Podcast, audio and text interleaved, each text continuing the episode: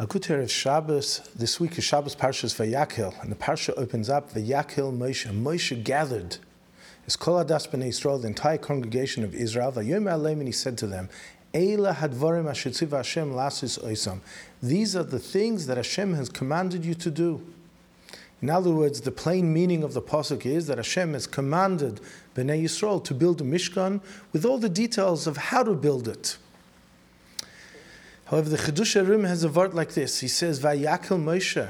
Moshe gathered the people and he said, This is one of the things that Hashem has commanded you to do. What? Vayakhel. To come together in Achdus, to come together in unity.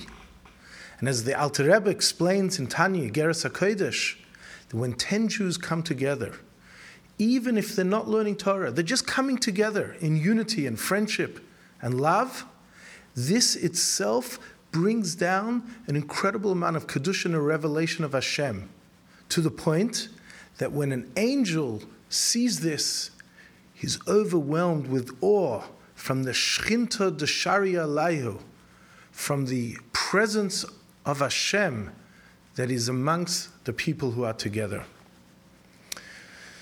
The story was the Ahavas Sholom, the first, the Kosover, the first Vishnitzer Rebbe, that he once came to a place, there was a lot of Jews gathering, gathering around, and suddenly they see him dipping, bending down, as if he was dipping in a mikveh. And he said, when Jews come together, you can dip. It's like being in a mikveh. This itself brings purification, tahara, and kedusha, just like a mikveh. And a beautiful remez for this, that the word Vayakhel is the Gematria 151, which is the same Gematria as mikveh. So when we get together, Vayakhel, in Achdus and Ahava, this itself brings Tahara, brings Kedusha, and ultimately will bring the Geula, the redemption. Good Shabbos.